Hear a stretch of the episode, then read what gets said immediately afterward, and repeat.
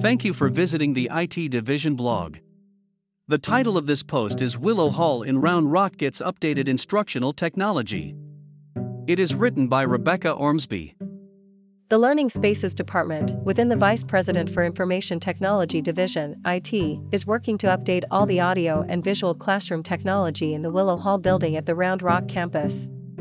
Each room will get more current programming and user interfaces, which align with Texas State University standards. It is very important to us that all IT supported spaces on campus provide a unified look and feel and overall user experience, said Atkins Fleming, Assistant Director of Learning Spaces. These updates will ensure these rooms offer a common look and feel and can be managed like other rooms across campuses. Over the past two years, the Learning Spaces department worked diligently to develop a brand and style for user interfaces and felt it was important to carry this over to Willow Hall.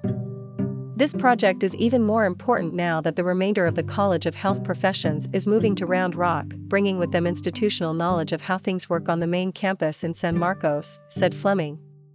Learning Spaces staff and the College of Health Professions work together to determine the specific needs of each room, perform updates, and will follow up to ensure the rooms are meeting expectations. Fleming also said this flagship building boasts state of the art medical technology and outstanding educational programs, so the IT Assistance Center wanted to ensure the audio and visual technology is seen as an asset, not a liability.